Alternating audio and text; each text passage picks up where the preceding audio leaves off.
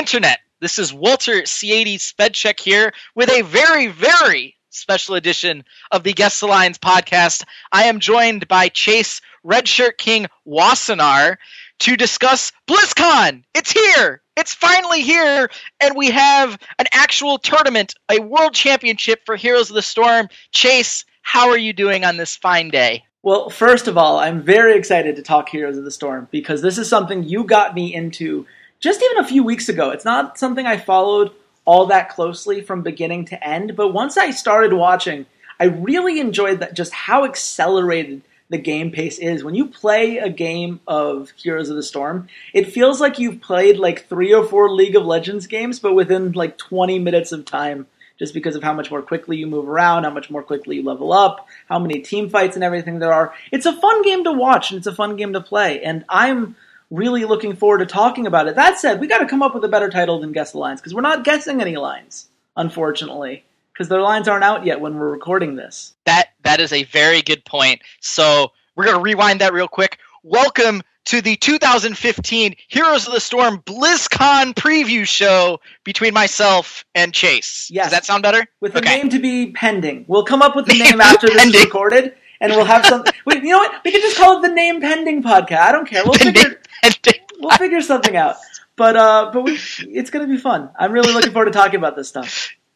So, for those of you who don't know, Heroes of the Storm, um, Heroes of the Storm is a MOBA, much like League of Legends, Smite, Dota 2, uh, brought to us by Blizzard. This will be their first uh, World Championship and the second international event uh, that has ever happened in the tournament. The first iteration of uh, at BlizzCon last year was more of a show match between uh, Fnatic, Cloud9, uh, Evil Geniuses and one or other organization that I'm forgetting off the top of my head. And that was more of a fun show match between four organizations. The first international tournament that happened was uh, MSI at uh, at PAX. Uh, that had uh, Chinese teams, it had European teams, it had North American teams, and this is now the actual World Championships sponsored by Blizzard at BlizzCon, containing teams from China, Korea, North America, Europe, and Taiwan.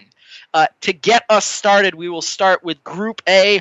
The very first game of that group will be Cloud9, uh, the number one seed out of North America, versus Logi GIA, the team out of Taiwan.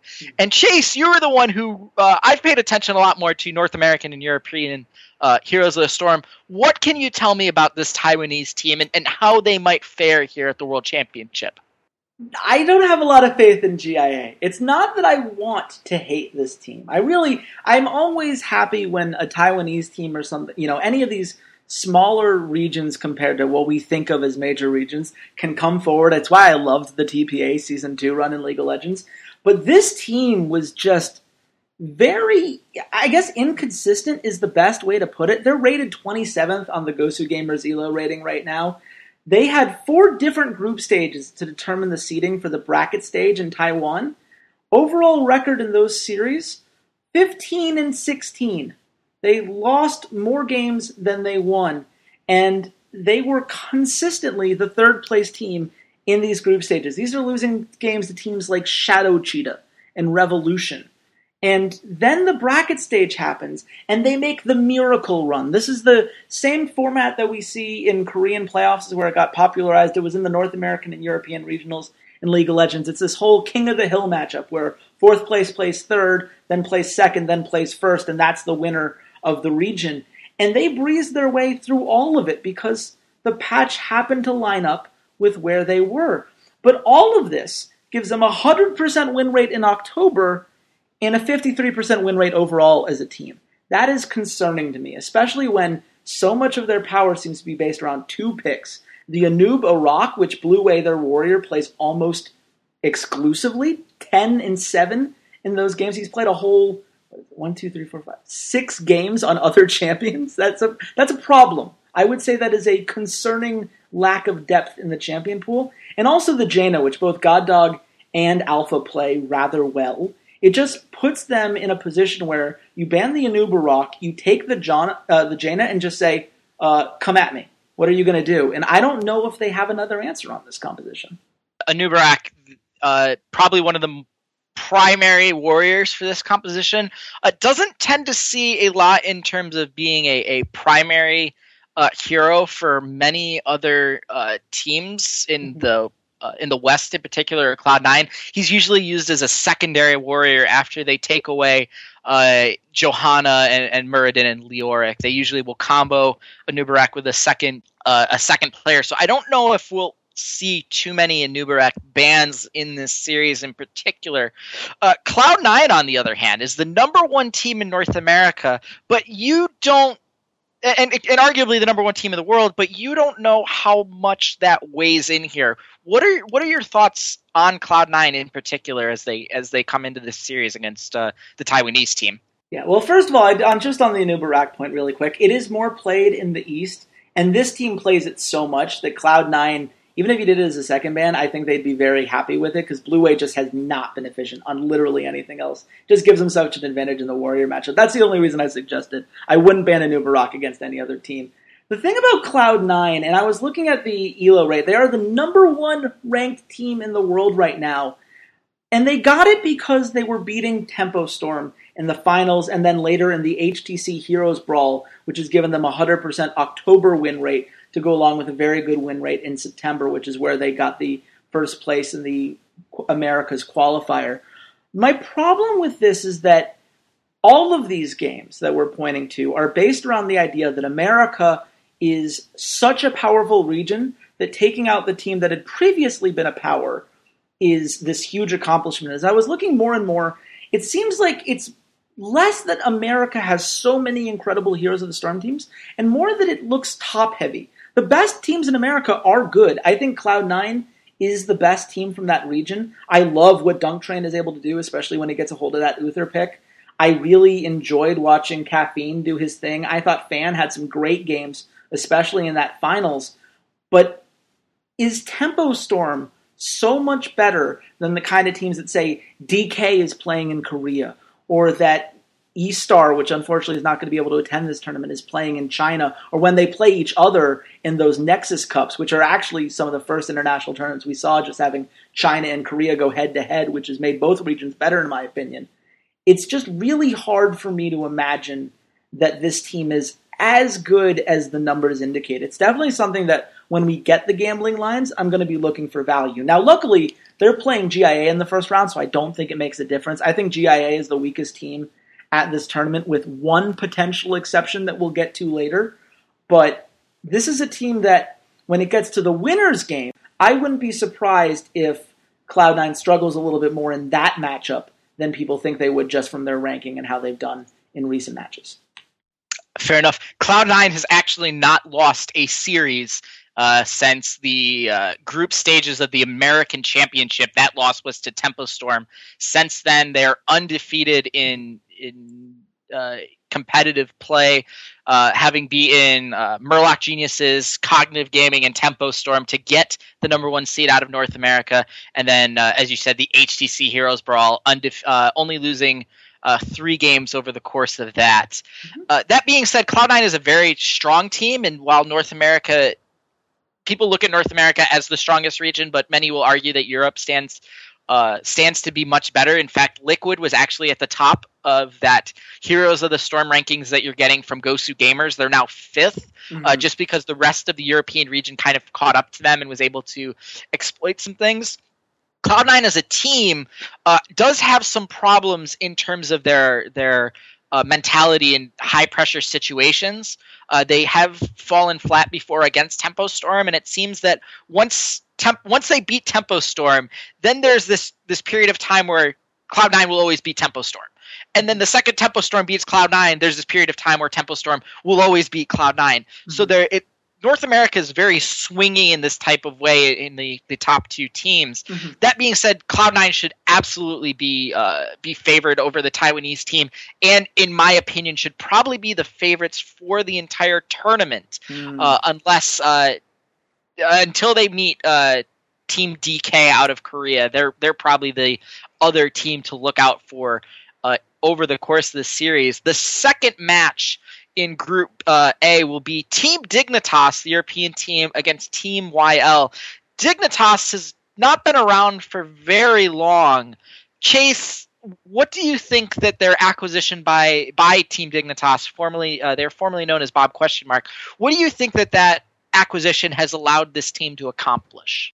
Well, it's definitely put them with the infrastructure that you would want for a young team like this. The thing about Bob Question Marks, now, known as Team Dignitas, that you really need to keep in consideration is that all these guys had played on other teams. You know, this isn't just a whole bunch of guys who had never played before springing out of the depths in July and suddenly taking the world by storm. These were guys that had struggled on lesser known teams that hadn't really been able to make their way in any of these invitationals coming together because they liked the way that it that they all worked as a group and really showing that they have a lot to offer. Bakery is one of the best Kharazim players, if not the best Kharazim player in the world. And watching him on that champion is really a revelation. He and the team have taken a whole nother step forward since that champion was uh, was released. I keep saying champion. I mean to say hero. You're gonna have to forgive me, League of Legends, all that stuff.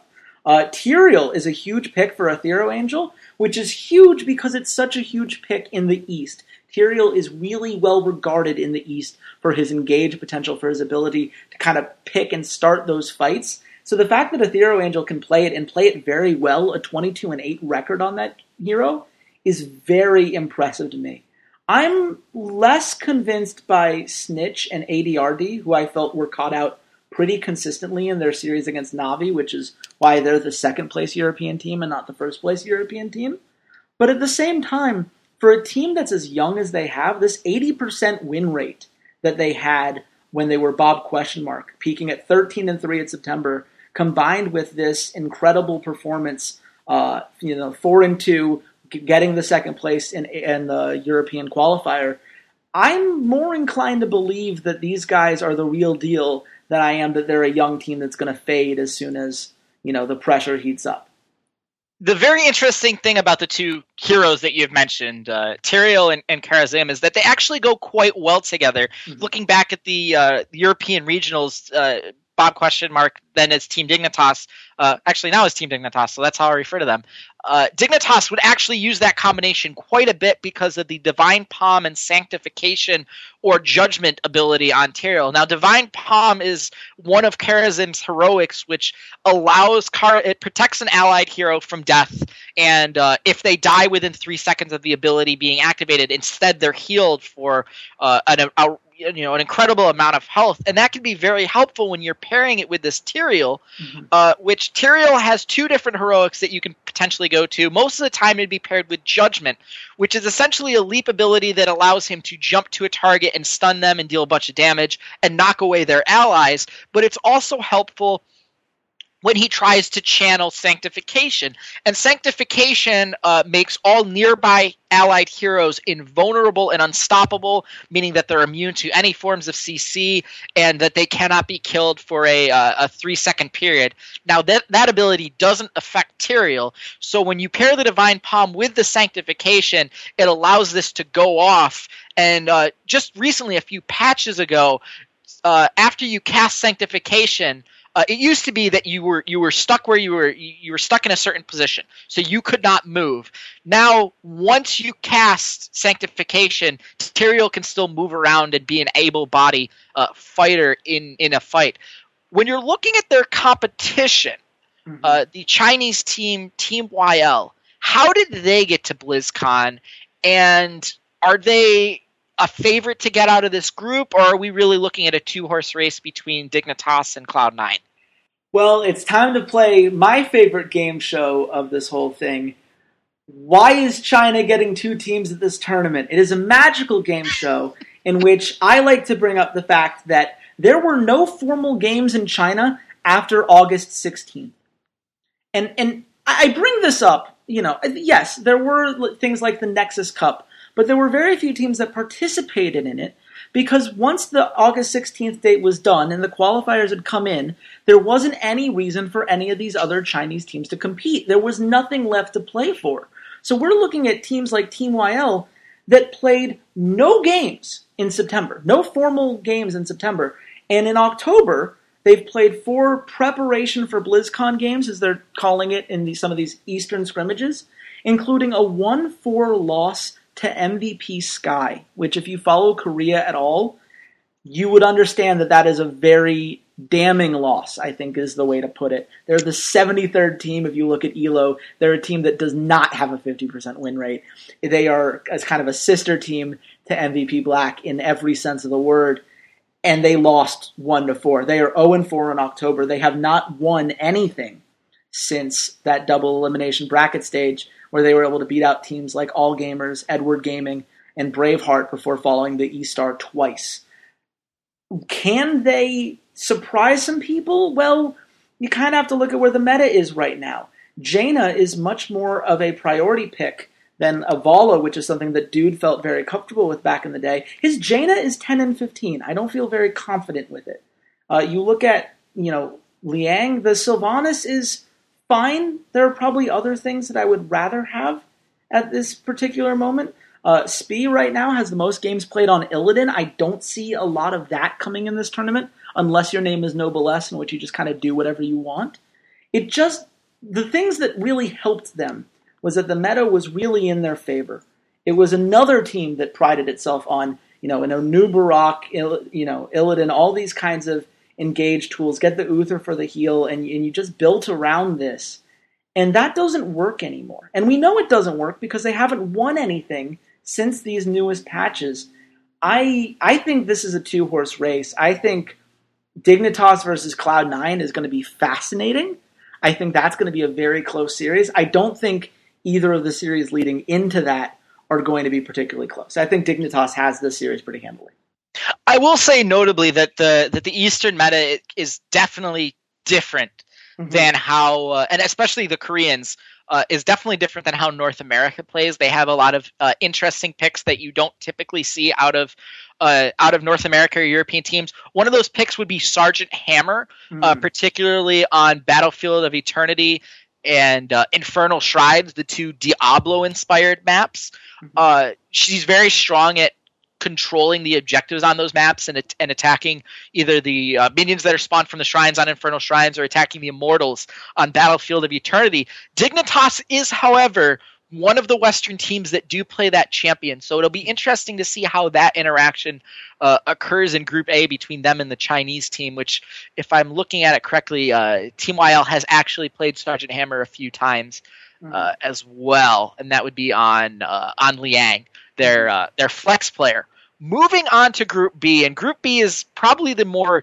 Uh, this is the group of death out of the two. I'd say. I'd say three of these teams are probably very uh, strong cases of getting out of groups. The first one being the the first match of that day being Tempo Storm versus Team DK. Team DK coming out of Korea, the number one seed from there, and probably a surprise to get over Korea, wouldn't you say, Chase? Uh, they definitely weren't the pick that most people were expecting to come out of Korea. MVP Black is widely regarded by you know non non Western audiences, I guess, as the best team in the world.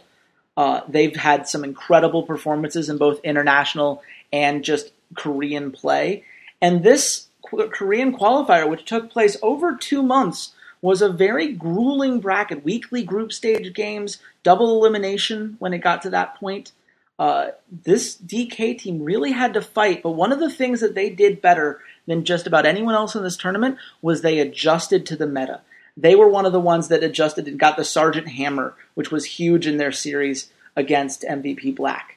They were the ones that really made the Tyrael work so well got the Arthas to get going for them, you know, really prioritize the Sylvanas, especially on the red side. That's something that an Eastern team usually handles very well, especially in Korea. China, I haven't been as impressed by the Sylvanas, but I'm very impressed on it when I see it in Korea, just in what they've been able to do uh, in using her. This team just has so many bright spots where the meta is right now. They have a five game winning streak, perfect record in October right now. 71% win rate overall. And that 4 2 victory against MVP Black, it wasn't this kind of fluky win that people who weren't watching might expect it to be. You know, usually when we see upsets, it's because the other team didn't play as well or there were some bad picks and bans. And certainly MVP Black's picks and bans could have been better.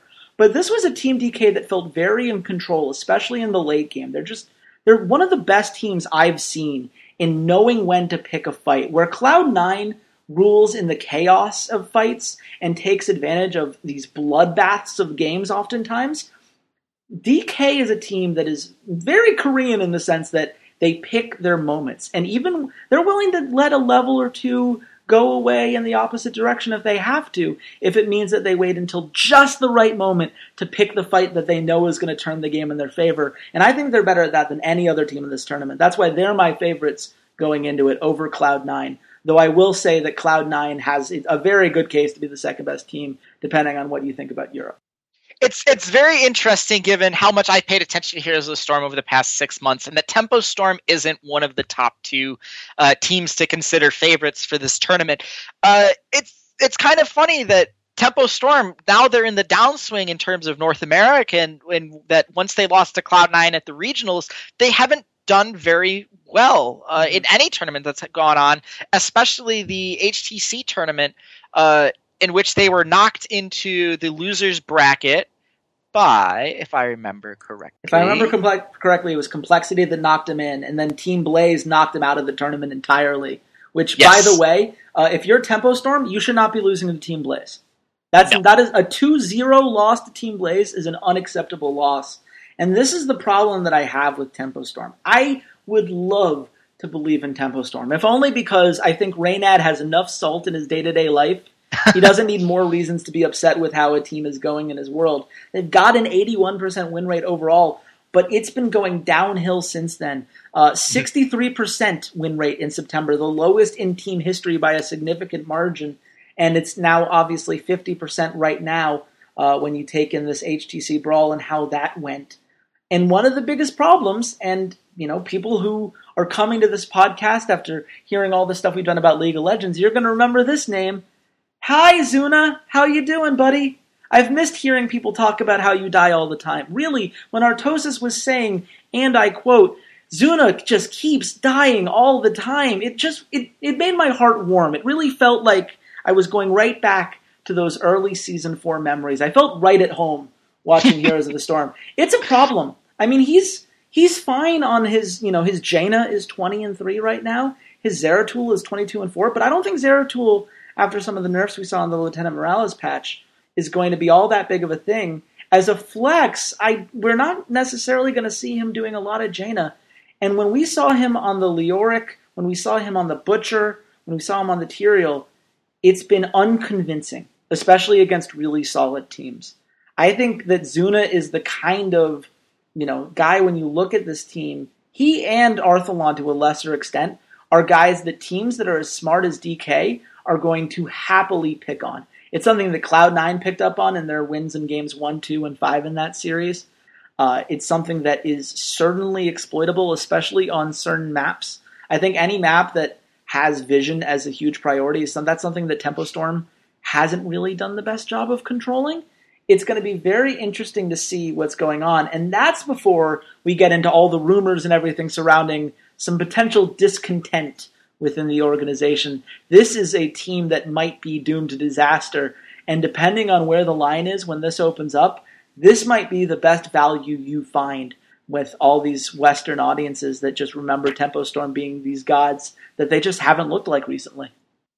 Uh, Zeratul is currently at a 31% contest rate on the Lieutenant Morales patch. Only a 31% coming from, you know, just a couple months ago when he was 100%. You either pick him or you, you either ban him or you pick him mm-hmm. uh, on the first side. That will move us to our second match out of Group B, which is going to be uh, Navi, the uh, Dota, the famous Dota and European Counter Strike organization, uh, and their Heroes of the Storm team, taking on Braveheart. And Braveheart is not supposed to be here, are they, Chase? Welcome to the second part of our favorite game show. Why does China have two spots? I, I understand China's got a big population and people are tired. You already have, you know, StarCraft, which is basically all Koreans at this point. So I get saying, oh, look, we already, we have that. We need to, uh, you know, adjust to these other audiences, make them feel like they belong.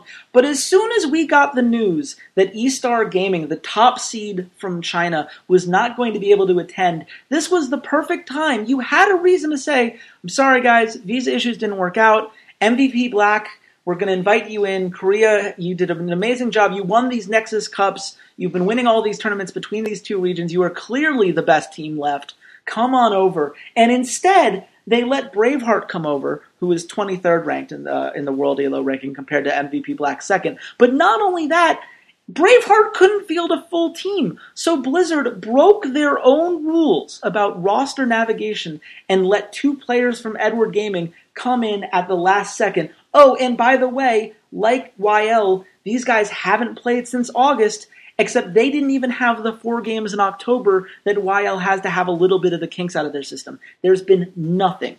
And now they're throwing in two guys from a completely different team that have completely different champion pools from the guys that they're replacing, and everything's supposed to be fine.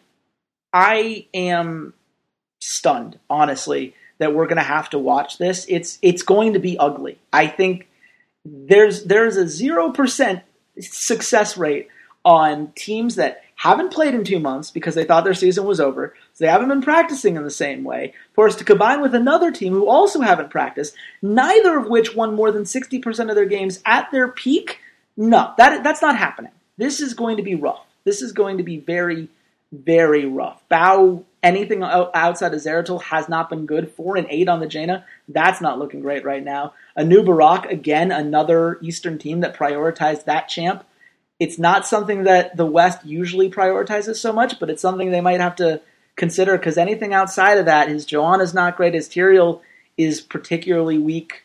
Uh, Gemini on the Malfurion, 10 and 2. Anything else?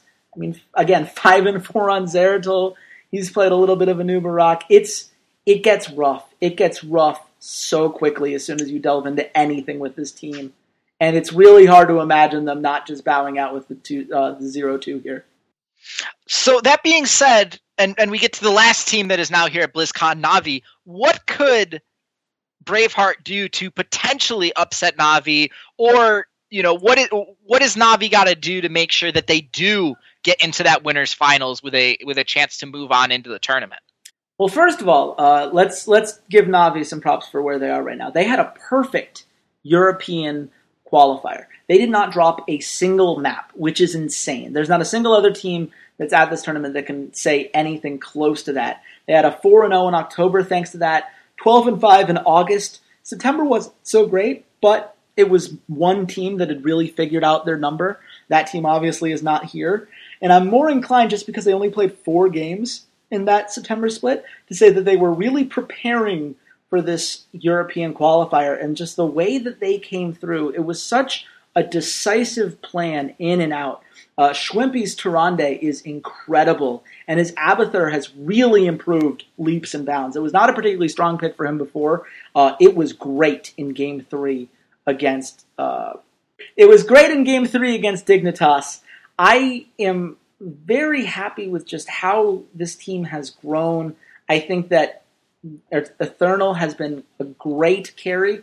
I think both his Jaina and his Valla are both at the level you need them to be. Uh, JPL uh, has really adjusted well to some of these, you know, new meta picks. He can play. Uh, he can play the Sylvanas. He can play the Kael'thas. He can keep up with some of those uh, Eastern teams and some of the things they're doing. Splendor is an incredible Uther player. Alex the Pro G had an incredible series in his own right with his Leoric really standing out. It's just a lot of strong things. And if, if you're going to attack anything, I guess your your plan is to remove the Uther in some way, probably pick it because you really don't want that for Splendor. You probably ban the Tyrande because Schwimpy is so much better on that champ. 29 and 5. You just can't let that through. It's not something that that we see Braveheart play in any real meaningful way. So that's something they just ban out, just don't let them do that.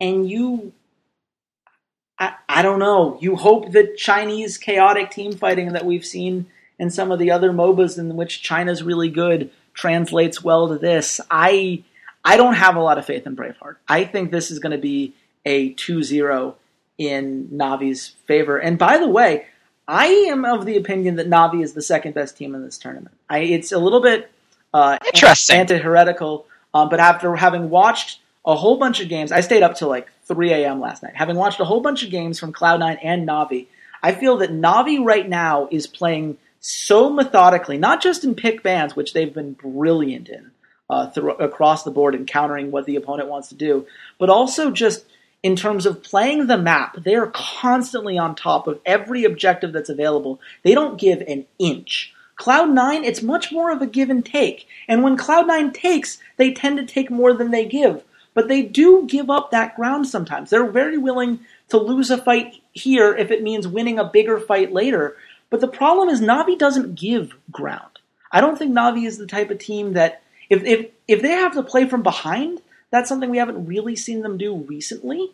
I think that they're capable of it, and the bigger question is what happens if Cloud9 is forced to make fights on a Navi team that's been so good at forcing teams into that situation? It just adds this extra level of desperation that I think could give Navi a slight advantage in that matchup. I will say that I think those three teams, uh, Navi, Cloud9, and Team DK, are head and shoulders above the rest right now. I think Dignitas is solid at fourth, and everyone else I don't have a lot of confidence in unless they prove me otherwise, which I mean, hey, I would love for Team YL to prove me otherwise. I have very little faith that Braveheart will prove me otherwise. I, I would probably agree with you there. I, I think I am most, uh, I'm looking forward most, like you said, that Tempo Storm game. Mm-hmm. Uh, there is a chance that despite all the internal problems that they're having, the uh, cons- the kind of downswing that they've been in, there is a chance that this could be a very strong sleeper in this tournament. Mm-hmm. They have been considered the number one team in the world for a long period of time, even going back to last year's BlizzCon when they were known as Symbiote Gaming, and it was kind of a uh, a slap to the face that they weren't invited into that tournament. But they weren't a large organization. They didn't have a lot of established uh, establishment around them. They were kind of just five guys that were, you know, making their way, and they just happened to be really, really good at the game. So I would not count them out, but I do need to see them perform at this stage before I'm willing to actually put any money on them. So take a look out for that. I think Cloud9 is a little bit better than you're giving them credit for. Um, I think they can hang with with the the big boys of Korea and China, and this should be a very good tournament. You also have been paying attention to StarCraft, so if you'd like to take a few minutes here and maybe give us some sneak peeks at what potentially could happen in the StarCraft side of things, I would be uh, you know all ears. Yeah, no, I absolutely love getting a chance to talk about StarCraft. I'm not. Uh, you know, I'm not a hardcore watch every game guy, but I do know value where I see it. The first place that there is value is the anti Western Korean bet, or Westerner bet in general, I should say. They changed up the format from last year's World Championship. Last year, Europe, America, and Korea were all weighed the same. So it was a very legitimate strategy to go to Europe, to go to America, because it was easier to qualify for the tournament there.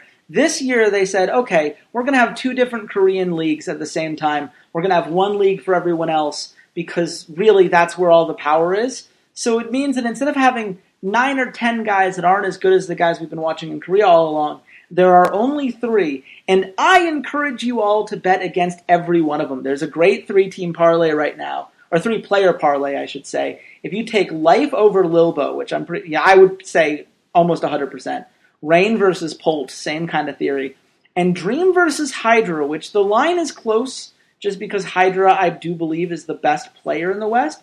But he didn't have a very good season three. He only finished, uh, I believe, in the fifth through eighth place spot. So he didn't he didn't do as well recently as he could have. Meanwhile, I think Dream has well, he stepped up a little bit. He still has that season two second place in uh, in the SSL that he can bank on. I think that that is a three team teaser that could come through, and you can get plus 167 on that. Given that two of those are gimmies, I think there's a lot of value there. The other one that I'm looking at, for some reason, ByuL is actually an underdog against Classic, and I know that Classic plays his best in some of these big game scenarios, but ever since winning the SSL in season two, he actually hasn't done that well. Fifth through eighth in GSL this season, ninth through 16th in SSL. Meanwhile, you have ByuL getting second place in both in, in GSL season two, GSL season three, and SSL season three. He has been on fire, and there's nothing about the classic matchups that we've seen him lose in, or win in the past that would make me say that he's a particular Zerg killer. He has actually been eliminated by Zerg in uh, each of the last two tournaments. So I think that ByuL is a great bet at plus 115. I have faith in him to win it out, and you can even get a handicap if you're a little bit more worried about it than I am.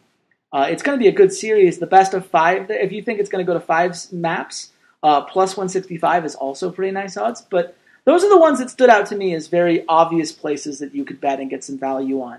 Uh, otherwise, just get excited to watch Hero do hero things and to see if Maru or Innovation is going to step up as the best Terran because that's been a very back and forth. It was Maru for so long, but he's kind of slid off recently, and I'd love to see if Innovation playing that very standard, you know, mech kind of Terran can take him out. It's going to be a lot of fun. I, I would absolutely agree with you. This is this is probably the one time a year that I get super excited about watching uh, watching StarCraft. It's the one time where there's not much else going on, and I could really focus and pay attention to it. So I can't wait to watch Life win this again like he did last year because I'm a Zerg player when I try to play StarCraft, and it's just very fun to watch Zergs. Uh, compete nowadays, especially with a lot of the changes that are going through and getting ready for Legacy of the Void. I can't wait to pay a little bit more attention to StarCraft now that I have some some free time. So I can't wait to watch it. I can't wait to pay a little bit more attention to Hearthstone and StarCraft, and obviously Heroes of the Storm. Chase, do you have any last words before we head off here? Uh, I gotta say, it's to be very interesting for both of us to see how good Cloud9, Navi, and Team DK look after this these Wednesday games. I think we're to know a lot more about how BlizzCon as a whole shapes up after that. Other than that, uh, just stay tuned to our Twitter. I'm at Redshirt King. I will be tweeting out my favorite picks for the lines as soon as they go up. So probably Monday or Tuesday uh, is when they're expecting it to go up. I will tweet out the picks that I like and my recommendations on all these things based on where the value is. And you guys should definitely pay attention to that space. And I suppose there are some other spaces they should pay attention to too, huh? Yes, there are, and I'm double checking what the name of it is on there. Uh, but if you enjoyed the podcast and you want to come back with us next week as we uh, preview the actual on stage at BlizzCon games that happen in Heroes of the Storm, as well as touch on some of the StarCraft and here and Hearthstone odds as well, uh, you can catch us here on Unikrn if you uh, if that's where you're getting us now, you can get your bets in right after you hear our recommendations. That way you don't screw anything up. That way you know exactly what you want to do. You can also listen to us on iTunes now. If you want to head over onto iTunes and look up the Esports Gambling Hour, give us a uh, give us a subscri- subscription hard to say that word. Uh, download and leave us a review. Let us know what you think about it. And if you're one of those people that uh, instant gratification, you just absolutely have to have it the second it's available, you can head on over to SoundCloud, again, looking up the Esports Gambling Hour, and uh, that'll be up there as well. Uh, and you can follow me at C80s underscore LOL. I'll probably be focusing more on uh, on Heroes of the Storm, but if I see anything that catches me uh, in particular, you know, little glint in StarCraft or Hearthstone, you can bet that I'll be able to say something. So uh, I think that's about where we're at. Thank you for listening to our very first Heroes of the Storm slash Blizzard and BlizzCon podcast, and we'll see you next time. Goodbye, Internet.